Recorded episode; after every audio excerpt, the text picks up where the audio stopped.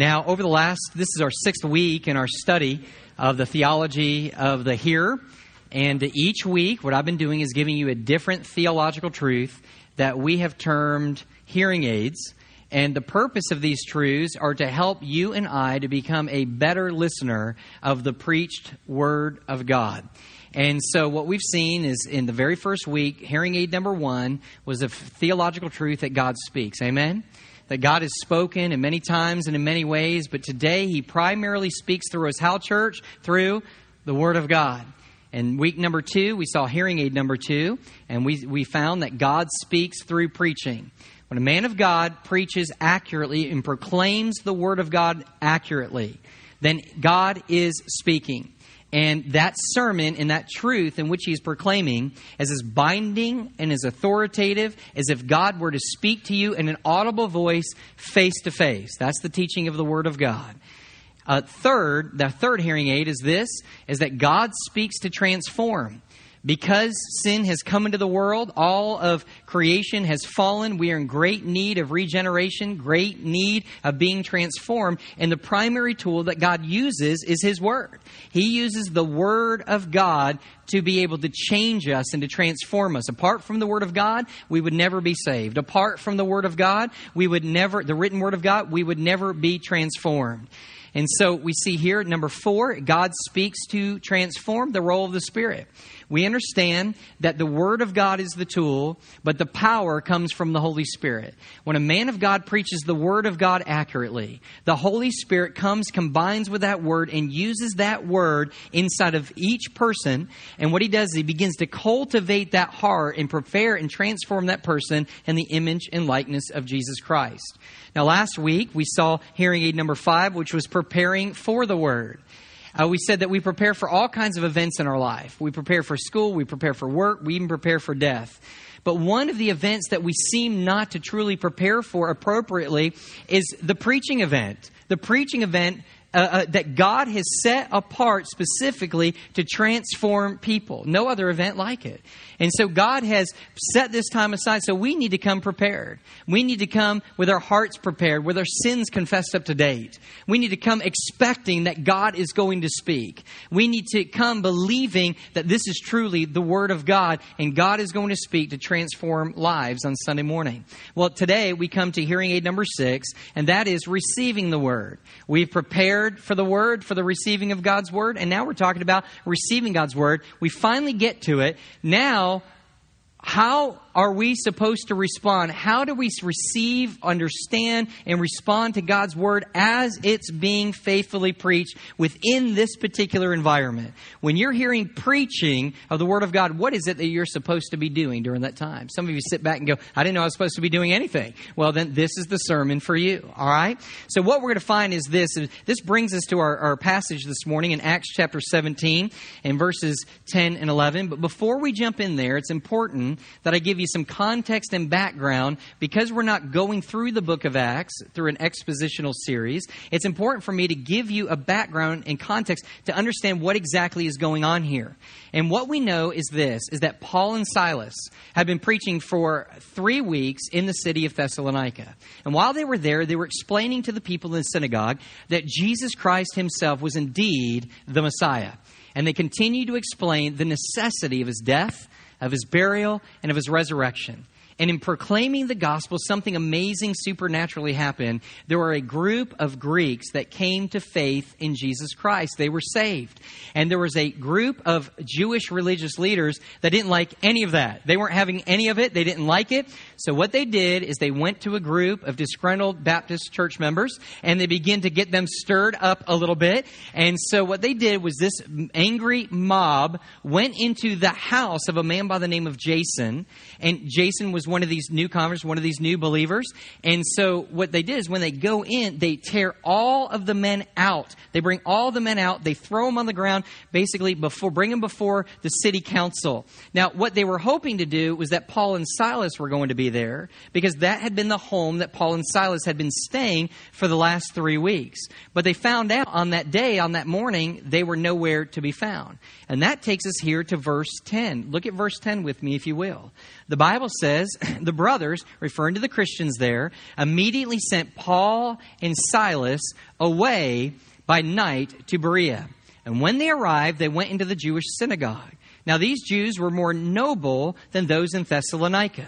They received the word with all eagerness, examining the scriptures daily to see if these things were so. So what we find is, is that these particular men, these believers that were there in Thessalonica, they get, get wind somehow through the, through the Holy Spirit um, that something bad is about to happen, that things are beginning to heat up, and they need to get Paul and Silas out of the city. So that night before they took out, they sent them away to the city of Berea. And what we find there is they did what they did typically when they came to a new city. The disciples would go in, the apostles would go in to the local Jewish synagogue, and they would begin to preach the gospel of Jesus Christ. And it's interesting because it is Luke who is actually writing this account. He's the one that's writing this in the book of Acts, telling us of what transpired. And he can't help himself but to praise those Jewish Bereans, those Jews that were in Berea. And what he says, the reason that he praises them is notice in verse 11 11, he says, Now these Jews were more noble than those in Thessalonica. That, that phrase, more noble, literally means to be high born, but it came to have a more general connotation of being open, tolerant, and generous. So what they did was he says, look, they are completely different. The Bereans are completely different than those Jews that were found over in Thessalonica. He goes, those guys in Thessalonica, not only would they not receive anything that Paul, Paul and Silas were preaching, but they wouldn't even seriously give it any kind of consideration at all. They were closed off to the Word of God. But that was not how the Bereans were. They received the preaching of Paul and Silas. And so what they do is these particular Bereans stand for us today as a model of how you and I, faithful believers in Jesus Christ, should receive the Word of God when it's ultimately being preached. In fact, it's interesting, over 2,000 years of church history, the amazing thing is, is the name Berean has come to a point where it's used synonymously by, uh, uh when we describe someone or a group of people who are faithful and rightly receive the Word of God. So what we want to do this morning is this, is we want to take a look at what made their receiving of God's word so praiseworthy. What was it about their receiving was so right that it caused Luke to kind of take a time out and go, hey, listen, they were more noble than all the rest? What, what, what made him do this particular thing? Well, this morning we want to look at two aspects of the receiving God's word that help us to know how you and I should receive the word of God when it's preached as well. First of all, in the text of Scripture, we see that they listened with desire. They listened with desire. The call of God for us is when the word of God is being preached, is for you and I to desire the very word that is about to be preached. Now, notice, if you will, in the word once again, what they say is now these Jews were more noble than those in Jerusalem, and they received the word with eagerness. Now, that word receive there literally means to take hold of, and to take hold and to make something uh, of one's own, to take hold or take possession of something. So, what it describes is how they were listening. So, when they were listening to Paul and Silas, they weren't taking part in, they weren't uh, passively listening, which means that you're kind of listening, but you're not really, because you're not really sure that whatever's being said ultimately really has anything to do or any significance with you. That's not how they were listening. And they weren't, not only were they not passively listening, listening, but they were not passingly listening. Now, just so you know, I made that word up. Okay, that's not a real word. That's why you're sitting there going, I don't get that. Passingly, I never have heard that before. It's because I made it up to try to prove a point. What they were not doing is not only were they just kind of passively just not interested because they didn't think it applied to them, but they weren't listening with the intention of, of thinking that what was being said applied to somebody else. You guys got it? So, what they were doing instead is they were listening in such a way that they took hold and they took personal possession and responsibility of ultimately what was being said. Why? Because they were they understood that if these words that they were saying were truly of God, then they were truly for them. Did you get that? That's their conviction. If these words that they're speaking are truly of God as they claim to be, then they have got to be for us. These words are personally for us. Now, folks, that's how we need to come into the house of God. We need to come in desiring the receiving the word of God, understanding very clearly that he is speaking to us. oftentimes it amazes me how people come in and, and listen, I'm not blind. I see you yawning. I see sometimes people dozing. And I apologize if it's me that is ultimately boring. I never want to be responsible of being boring of preaching the greatest word in the whole world. I, I don't want to do that.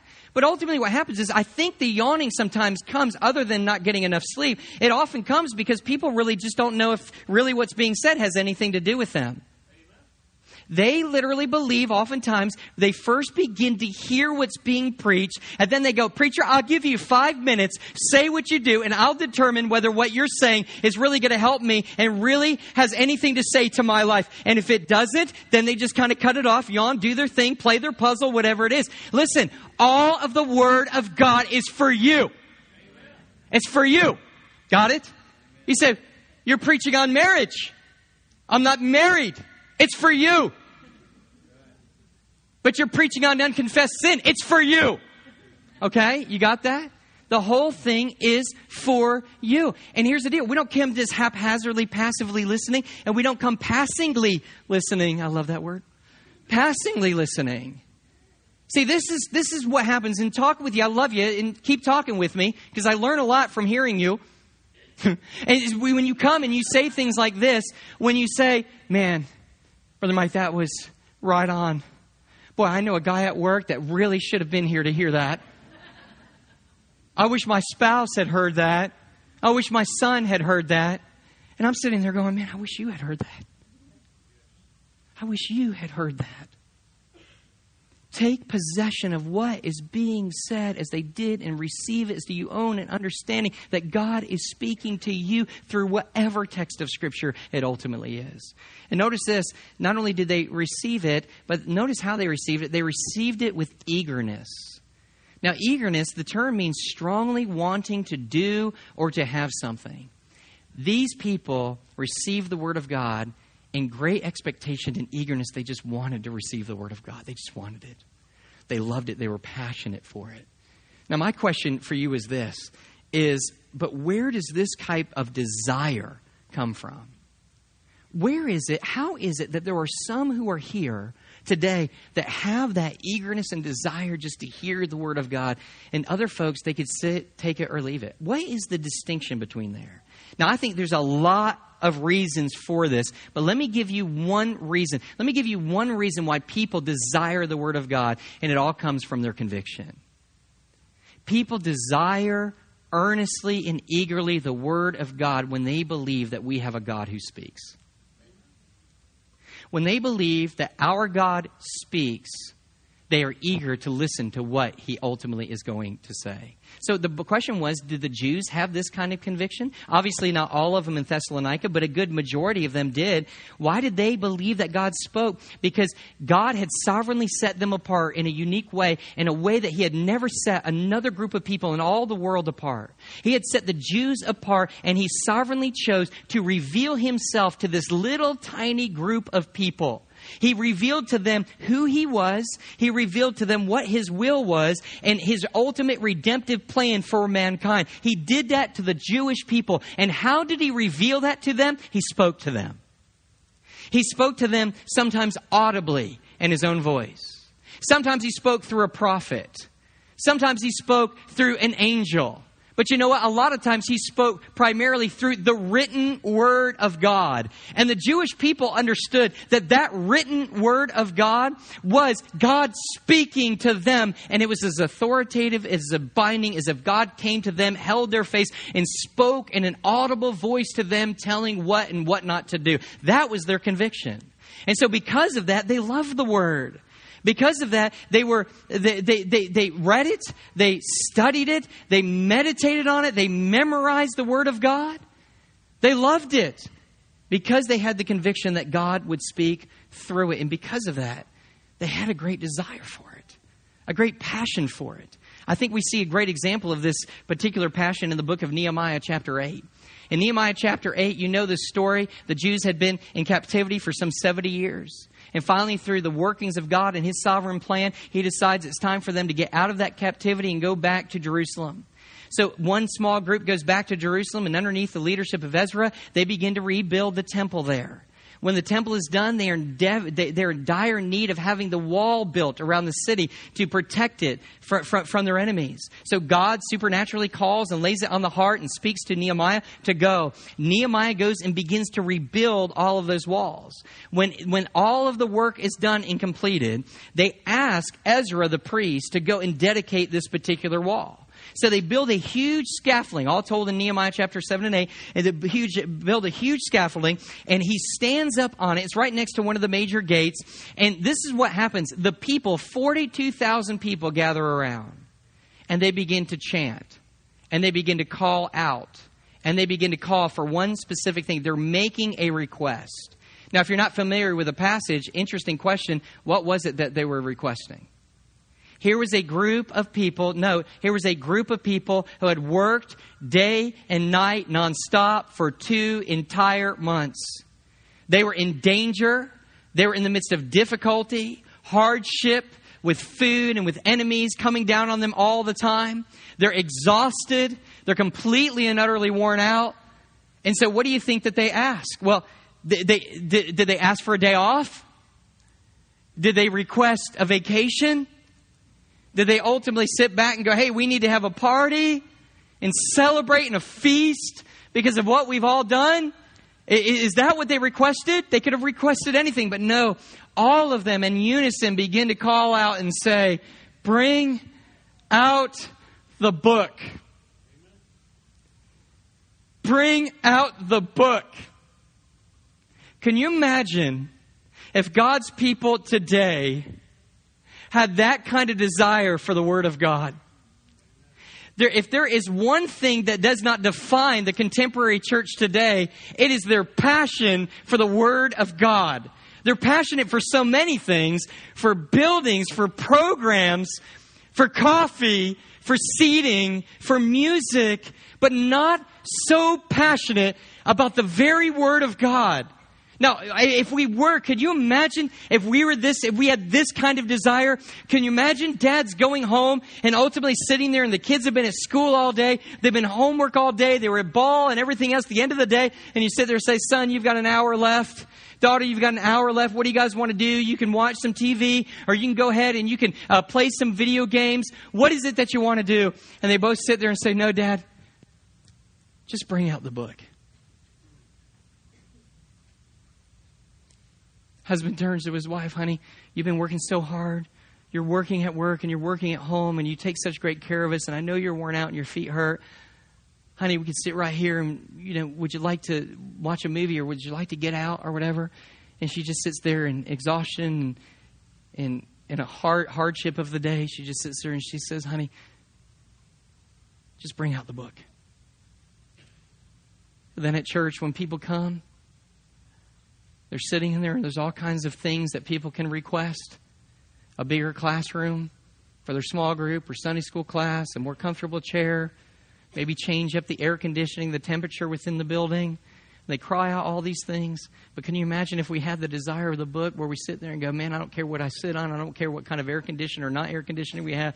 Brother Mike, I know we have had a difficult week, a hardship week. We have been working. We, uh, we have difficulties going on. But all we want you to do is just bring out the book. Just bring out the book. And the Bible says that that is the desire of how you and I should receive the Word of God with that same unabiding passion and desire for it. How should we be receiving it? Not haphazardly, not our minds all over the place, but you come in literally sitting there going, man, just give us the book. I need the Word of God. That's the desire that I have to. Preacher, give it to us. That's the call that God says. He says that's how we're to receive it. We're not only supposed to receive it with desire, but the Bible says here that we're to receive it with discernment. With discernment.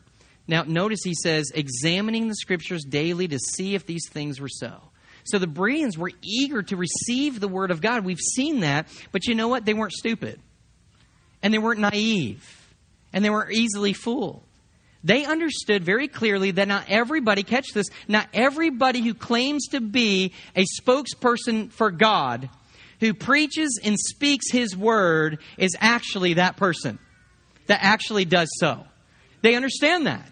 So what we find in the Word of God is the, the, the, word examining here is what they're doing is the Greek word which means to investigate or to take a judgment call.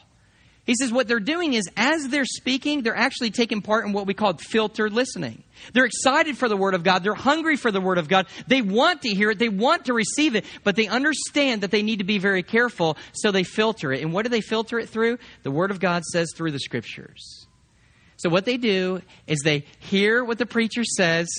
They want to receive it, but before they take and completely accept it, they filter it through the Word of God. These folks would hear them preach, go back to the Word, look in the Word to make sure that what these men said God was saying, God was actually saying. And did you know that they did it consistently? Look at the verb tense. It was they were they were examining. This is a continuing action. He says that they were doing it daily. This is something they did once. This is something they were actively doing, not just desiring the word, but also receiving it in a discerning way amongst them. And what they were actually doing is they were taking part in discernment. What is discernment? It's the ability to examine and distinguish truth from error. That's what they were doing. They were listening with discernment. Now the question for us is this. I think this is the question is do we really have to listen with discernment today? I mean, I mean, are we really in need of that? I mean, it is 2011, right? And, and, I would say that we are in more need of it today than probably any other time of history. You say, why? Because there's more preaching and availability to preaching than ever before. And what I want you to understand as your pastor, and I love you dearly, what I want you to understand is not every radio preacher is preaching truth. Not every TV preacher is preaching truth. No matter how big or how big his or her church is, not everybody is preaching truth. Not even the ones that normally preach truth that I'm trying to do always preach truth. I try. But you need to even be filtering your own pastor's truth. You get that? The one that you've come and sat under and entrusted to rightly divide the word of truth. You need to be sitting there discerning whether what Brother Mike is saying is true or not. You say, well, I just don't know. Is it really, really that true today? And the answer is yes. Since the creation of man, Satan has always been out to destroy mankind. And his favorite weapon of choice is deception. And in the Garden of Eden with Eve, what did he do? What did he do? What weapon did he use? He deceived her. And when he deceived her, all of creation fell under sin, the curse of sin and death. And guess what ultimately happens? He hasn't changed. He still has a massive, great desire to deceive the people of God. Paul writes about this in 2 Corinthians chapter 11 and verse 3. He says, But I am afraid that as the serpent deceived Eve by his cunning, your thoughts will be led astray from a sincere and pure devotion to Christ. Satan's constantly trying to deceive his people. But you know what the difficulty about his deception is? It's not obvious. If it was obvious, you know, it wouldn't be called deception. You get that, right? What does he do? He disguises his lies. He disguises his liars. That's what he ultimately does. So this is what I want you to understand. When I talk about discernment, the discernment, the ability to examine and distinguish truth from error, let me give you a different definition. Discernment is the ability to examine and distinguish truth from almost truth. Because that's exactly what the devil tries to do. He tries to give you some truth, but it's just a little bit off so that is not the truth of God, it's a lie. And he loves to be able to disguise it. And the hard part about noticing and recognizing these false prophets, you say, Who are they? We can sit down and have a conversation. I have no problem with telling from the pulpit and shouting it. Listen to me, no problem naming names in the pulpit. Do you understand that? And I understand, listen, young people, you might be turned off on that. Why's he got to talk about people like that? Listen, because the Word of God says that as, a, as your pastor, Paul, even Paul himself called out specific names to warn his people of who were the wolves wearing sheep's clothing. And so you need to understand that. You need to get over that whole thing and sit there and say, if it's untrue, we need to know what's ultimately untrue. And so what the scriptures tell us here is this is, is that these false prophets are hard to identify. Why? Uh, because they don't wear name tags. They don't hold signs that say, I'm a false prophet. You get that? So how do we ultimately do this? The Bible tells us that they disguise themselves. Uh, Paul says later in 2 Corinthians chapter 11, verses 12 through 15, he says, And what I do, I will continue to do. in order to undermine the claim of those who would like to claim that in their boasted mission they work on the same terms as we do. He says there's other people out there that are saying they're doing the same thing we are, and they're not. They're boasting of it, but they're not doing it. And he says, For such men are false apostles, deceitful working men, disguising themselves as apostles of Christ. And no wonder, for even Satan disguises himself as an angel of light. Did you catch that? And so it is no surprise if his servants also disguise themselves as servants of righteousness. So what do they do? They disguise themselves. So if we can't determine who are false teachers, who are good teachers, and who are false teachers by the way they look, how ultimately are we to be able to recognize them? Very simply by their speech, by what they say. The only way you can tell is by discerning the words that come out of their mouth. Listen what Jesus said in John chapter 10 and verse 2, 2 through 5. Jesus said just that. He said, But he who enters by the door is a shepherd of the sheep. To him the doorkeeper opens, and the sheep hear his voice. And he calls his own sheep by name, and he leads them out. When he puts forth all his own, he goes before them, and the sheep follow him because they know his voice. Do you know what it's saying? Do you know how you know whether somebody's a believer or not? He knows the voice of God, and he does what the voice of God tells him to do. That's how you know you're a believer. You're not a believer because you signed a card. You're not a believer because you walked down an aisle. You're not a believer because somehow you were able to make it through, join a church, and you're a church member. You're not a, you're not a believer because you prayed some prayer at some particular time or some revival. You're a believer in Jesus Christ because you've repented of your sins, placed your faith in Jesus Christ, in the completed work of Jesus Christ, and the evidence of your salvation is you know the voice of God and you follow what He does. That's how you know you're saved. People say, I don't know if I'm saved. I say, Are you doing the things that Jesus Christ has called you to do? Yes, well, then that's pretty good. Oh, I know I'm saved. Are you doing the things that Jesus called you to do? No, then you're a liar. You're not saved, you're lost. That's very simple teaching in the Word of God. Do you understand? But notice this.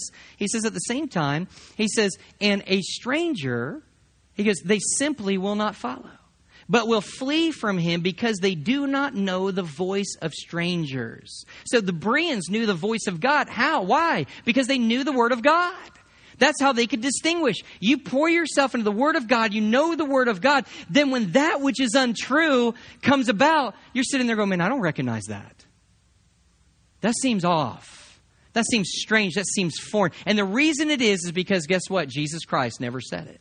So here, here's, here, here's what I'd finish with. He says, Now the only way, I said, now the only way that we are going to discern what is God's voice and what is not is to know the written word of God to listen eagerly, but then to continue to search the scriptures in order to discern if what is being said is indeed of God. So here's your two roles, okay? How are you supposed to receive the Word of God? With desire with great eagerness to want the Word of God. Secondly, with great discernment. That you're making sure whatever that preacher is, whether this preacher, whether Sunday school teacher, it doesn't matter who it is. It doesn't matter if it's, a, if it's the president of the Southern Baptist Convention. It doesn't matter if it's uh, one of your favorite preachers. Your job, called by the Holy Spirit, is for you to, called by God, is to discern what it is that you're hearing to receive it and to make sure that it lines up with the word of god. Now what i want to do right now is this is i want to try to help you. I want to give you a couple practical points and the reason that i'm giving this to you and it's very odd for me to do this type of thing but after preaching the text i want to bring some application that i believe will help you to discern become a more discerning listener when you're listening to different preachers preach. Is that okay if could i give that to you? I give it to you because i love you. I don't think everybody out there is the boogeyman trying to get you. I think there's some great preachers out there as well. But the idea is you need to determine which is right and which is not. Let me give you a couple principles that will help you to become a more discerning listener. First of all, listen for this listen for context. Listen for context. Follow me very carefully. Listen for context. Context simply refers to what that which goes before and that which follows after. If a person merely reads a scripture without understanding the scriptures surrounding it, there is a great chance of misinterpreting the scriptures. Do you understand what I mean by that? In other words, you could pull a verse out of anywhere and make it mean whatever you want to, right? You sit there and you open it up. We often do this with Bible roulette. How many of you have done that? Don't raise your hand. Uh, I've done it. And, and you sit there and go, God, I just really need a word. Yeah? And you look around and you're like, the. Okay, God, I need another word. You know, you, you, understand, you're looking down for some kind of something for God to be able to speak. And you can literally look at a text, and because you're imposing your desires upon the text, because you're looking for something, you'll be able to find it in that scripture. So what you have to do is you can't look at one scripture by itself. You have to look at the scriptures that come before it, and you have to look at the scriptures that come behind it. Now, let me just share this with you. Preachers should give you the context. Do you remember in the beginning of the sermon? What did we do? We said we're coming to the book of Acts, but there's something I have to do. I have to give you background and I have to give you context so that you properly understand what's going on in the text. A preacher should give you that. Do they always give you that? No. Does it mean that they're a bad preacher? Not necessarily. He could be good, he could be wrong, he could be false, he could be true. He could get the text right, he might not be able to get text right, but here's my point. If he doesn't give you the context, you're going to have to find it. You have to find out what the context is. If he's preaching a word of God, you need to read before. Say, hey, what's going on here so I understand very clearly what he's saying that this particular text says. Let me give you an example of this. One scripture that you've heard many times is John chapter 12, verse 32. And Jesus said, if, uh, And I, when I am lifted up from the earth, will draw all people to myself. Jesus, in essence, says, Hey, if I be lifted up, I'll draw all men unto me. I grew up in more of a charismatic church. Man, I, I love that church. I'm, I don't believe with them doctrinally and theologically, but they were many believers and they loved Jesus. And uh, one of the things that my preacher did is they seemed to always preach on worship. Always right? Baptists never preach on it. Charismatics always preach on it, right? We need to somehow meet in the middle. And so what ultimately happens is this, is he gets up and he would always use this. He says, guys, try to get us fired up to be able to worship, to sing louder, to raise our hands, to dance, whatever it was. And he would sit there and say, you understand what is at stake here. He says, right here in our worship service, as we're worshiping people, lives are at stake here. And we'd be like, What? And he would look back to the scripture and he says, Remember what Jesus says, if I be lifted up, I will draw all men unto me. So if we lift him up in our praise and worship, if we lift our voices in praise to him, men and women and children are going to come to faith in Jesus Christ. So I sat there and guess what? It made me sing louder. So I would sing louder. I don't think the pastor appreciated that, but I sang louder. So for years, that would always be the text that would always lead me to get in and be very serious about worship right? And then one day, as a teenager, I began reading through the text of Scripture, and I just so happened to read John chapter 12, came to that verse, and I'm like, man, that's right. If I be lifted up, I'll raise all men unto me. And immediately I'm thinking worship. Then in verse 20, uh, 33, the very next verse, John, who is the writer here, he interprets the previous passage. He says, he said this to show by what kind of death he was going to die. So Jesus wasn't saying, I'm going to draw all men unto me if you guys would just start to sing louder. Now, that might be nice. I mean, I, you know, that, that might be good to, to get people, but that's not what the text is saying. Jesus was saying, if I am lifted up and die like a common criminal, and the curse of God Himself is going to be placed upon me on that cross, and I die, I will be the way that you will come to God the Father. That's what he's saying. And so, simply because of the context of us taking something out of a context, we, we, don't understand the richness of the text. So, you have to understand the context. Second thing, listen for authorial intent. Now, this is very similar to context, but it specifically speaks to the original intended meaning of the author. I believe personally that if there's anywhere that good minded, well minded, well intended preachers go wrong, it's this point. I know guys that say that they do expository preaching, going verse by verse, explaining the text and applying it. They will, this is, if they're going to get something wrong, this is where they ultimately get it wrong. And what I mean by that is they're going verse by verse, but they're not really capturing the original essence and meaning of that particular text that was originally intended. That's what we mean by authorial intent. Specifically speaks to the original intended meaning of the author. Please understand this because a lot of people in the Baptist church get, get messed up on this, and I'm not sure why. This book is not open to interpretation. There is one interpretation of each passage. In other words, when the Holy Spirit moved men, we see that in the very in, in second, second Peter chapter 1 and verse 20. Knowing this first of all, that no prophecy of Scripture comes from someone's own interpretation, for no prophecy was ever produced by the will of man, but men spoke from God as they were carried along by the Holy Spirit. So there was the original divine author, the Holy Spirit, working through the human author to write down the very words of God. Question Did God have a purpose for what he wrote? Was there a meaning for what he wrote? Church? Yes, okay? And so what that means is my job and your job is to, as carefully as we can, find out what the meaning of that text is. Okay, it can't mean today what it didn't mean then. You guys with me? So we have to figure out what it is saying within its context. Each scripture has an intended meaning. Now, there's a lot of applications, okay? But there's one meaning of the text. Let me give you kind of a, a, a, an example of me. Okay? And it's not about me, but I don't want to hurt anybody's feelings, so let me tell you my faults, okay? And Mark chapter 4, classic example of this, and I'll just tell you how I preached it five years ago. 50, I mean, 25 years ago. Um, what happens here is this we see the story of Jesus stilling the storm. You know that story? Uh, already, you guys feel goosebumps, don't you? Because you know it's coming. Jesus still in the storm. And this is how many preachers, I've heard it time and time again, and this preacher has preached it five years ago in this very church. You ready for it? I'm telling on myself. I'm self destructive, all right? And so here's what it is this is usually how the sermons go. You can have peace in the midst of the storm of your life. You know what story I'm talking about, right? Where Jesus goes and he's in the boat and, and, and all of a sudden it's going, it's moving around. The guys are trying to row and, and they think they're going to die and Jesus is snoozing, right? He's catching his Z's. And so they get up and they go, Jesus, don't you care for us? We're about to die. And then he gets up and he goes, peace be still. And they go, you know, and they're done. And so this is normally how it's done. Preacher will sit there and go, man, you can have peace in the midst of your storm.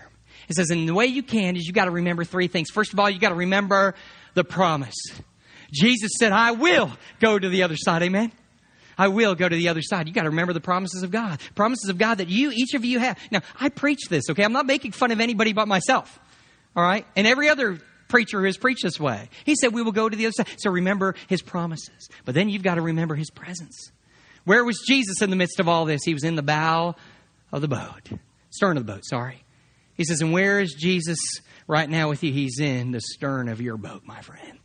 You're like, oh man, that's good. I don't have a boat. But that's cool. I get it figuratively. I get it, man. He's in my boat. That makes me feel good.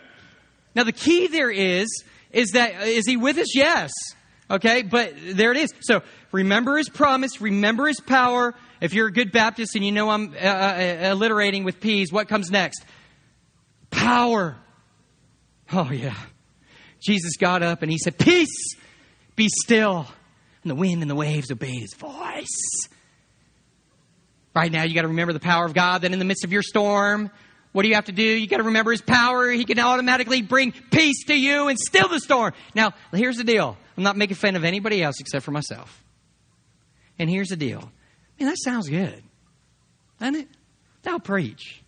I don't think it should, but that will preach. I mean, it's comforting. Don't you kind of feel comforted about it? Man, it's promises, it's praise. Man, that's good. Now, I think you can find those truths in other passages of Scripture. God's presence.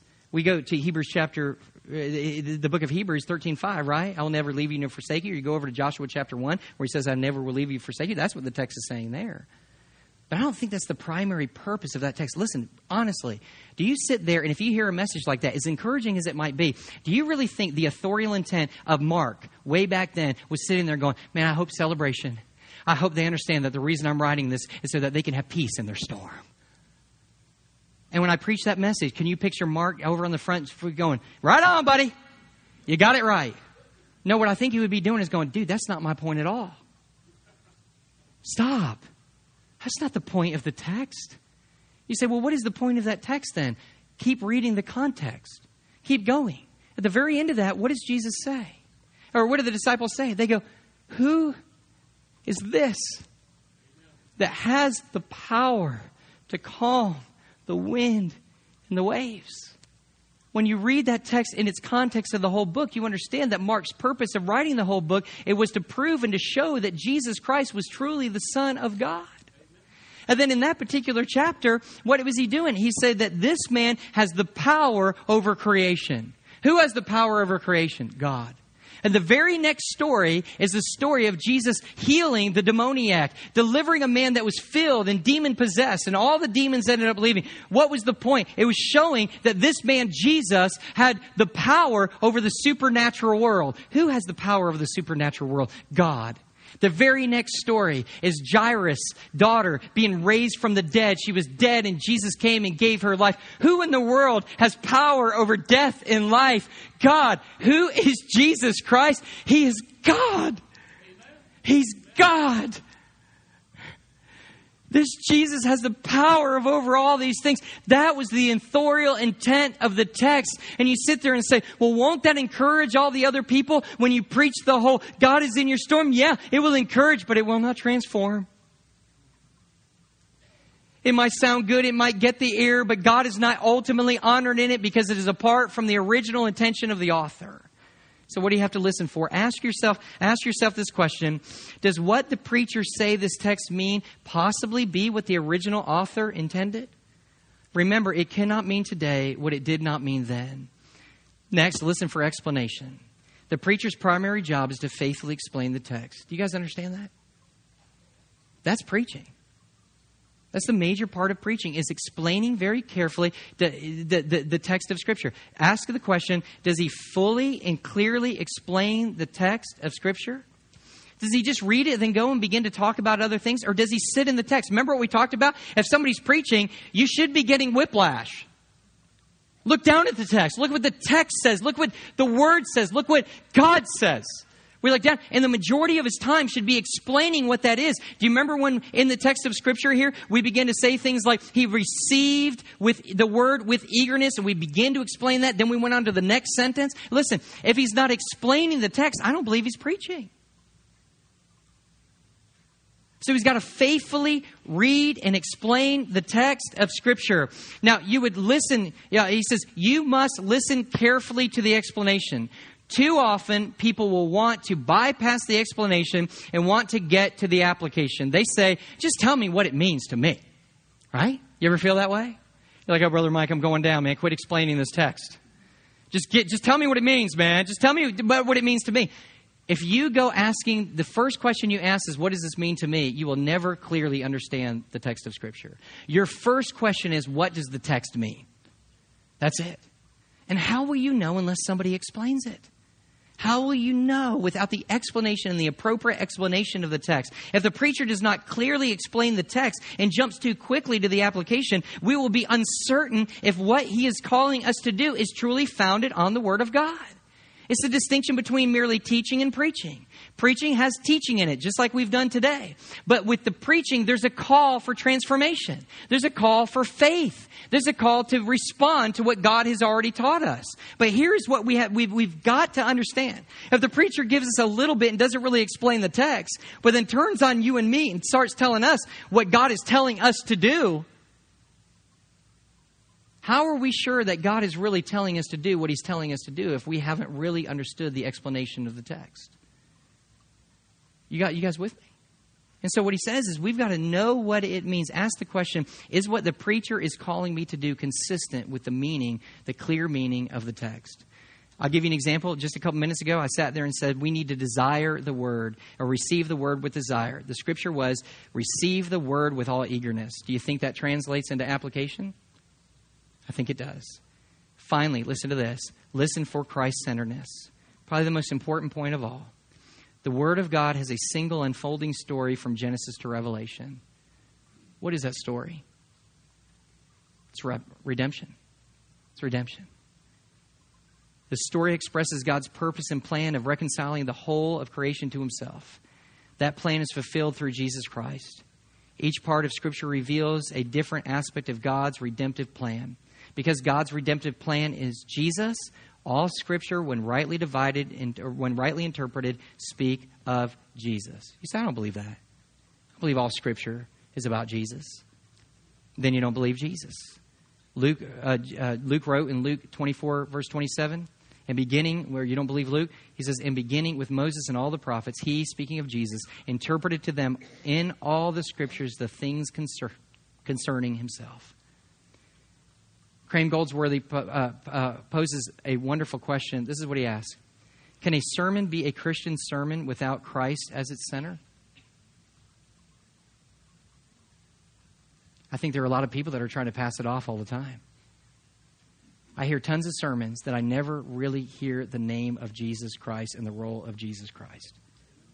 If I get up and I begin to preach on marriage apart from the person of the Lord Jesus Christ, it's not a Christian message. A sermon without Christ as its center is nothing more than good advice. There are plenty of books that can give you good practical advice. We preach Jesus for the lost and the saved. We preach Jesus so that the lost can come to faith in him, and we preach Jesus to the saved so that we know that it is only through him that we can now have the power to live the life that he has called us to. Apart from the call of faith in Christ, a sermon is nothing but a call of legalism. If I come in here today and I say, These are the things that you need to correct in your life, you need to do this, you need to stop doing this all I'm doing, and I never mention the gospel and the completed work of Jesus Christ. It's not only that it's not a Christian message, but all I've done is heaped a burden on you. Because when you leave, you think the message is, I need to go out and just try harder. Okay, I'm really bad and I'm going to try harder this way. And I'm going to go ahead and just pull myself up at the bootstraps and I'm just going to do what he said. I'm going to try harder this time. That's not the gospel message. That's not what we're trying to get across. What we're trying to get across is this is first of all that call of God for the unbeliever should see I'm not living that way, I'm a sinner. For the believer what he says is, "Hey, listen, I failed in this way. That was my sin, but Jesus Christ has forgiven me. But now He calls me, and now because of my salvation, the Holy Spirit dwells in me, and now I have the power to do what God has called me to do, to live how God has called me to live. Not by me, but by the power of the Spirit that lives in me. What the message is calling is faith in Christ. If the guy doesn't call in faith but just tells you to do something apart from the completed gospel of Jesus Christ, then guess what? It's not a Christian message. It's not a Christian message. Jesus, we come to you today. And Lord, we've heard what you said. And Lord, I know that a lot of this, people are just going to have to take some time just to begin to muster. But I think at this point, I think the primary thing they need to remember is that there is a way laid out in Scripture for us, an appropriate way to receive the Word of God. We need to receive it with desire. God, there are some here that just don't have that desire and they're wondering. God, I pray right now that they would pray for it. Say, Jesus, give me the desire for your word. Let me be eager to hear your word, the desire. Give that to me. And God, I pray that I, I, really believe that part of that comes from the conviction. Give them a conviction that you speak, and you speak through your word, and you speak through the preaching of that word. And God, finally, God, let them become discerning listeners.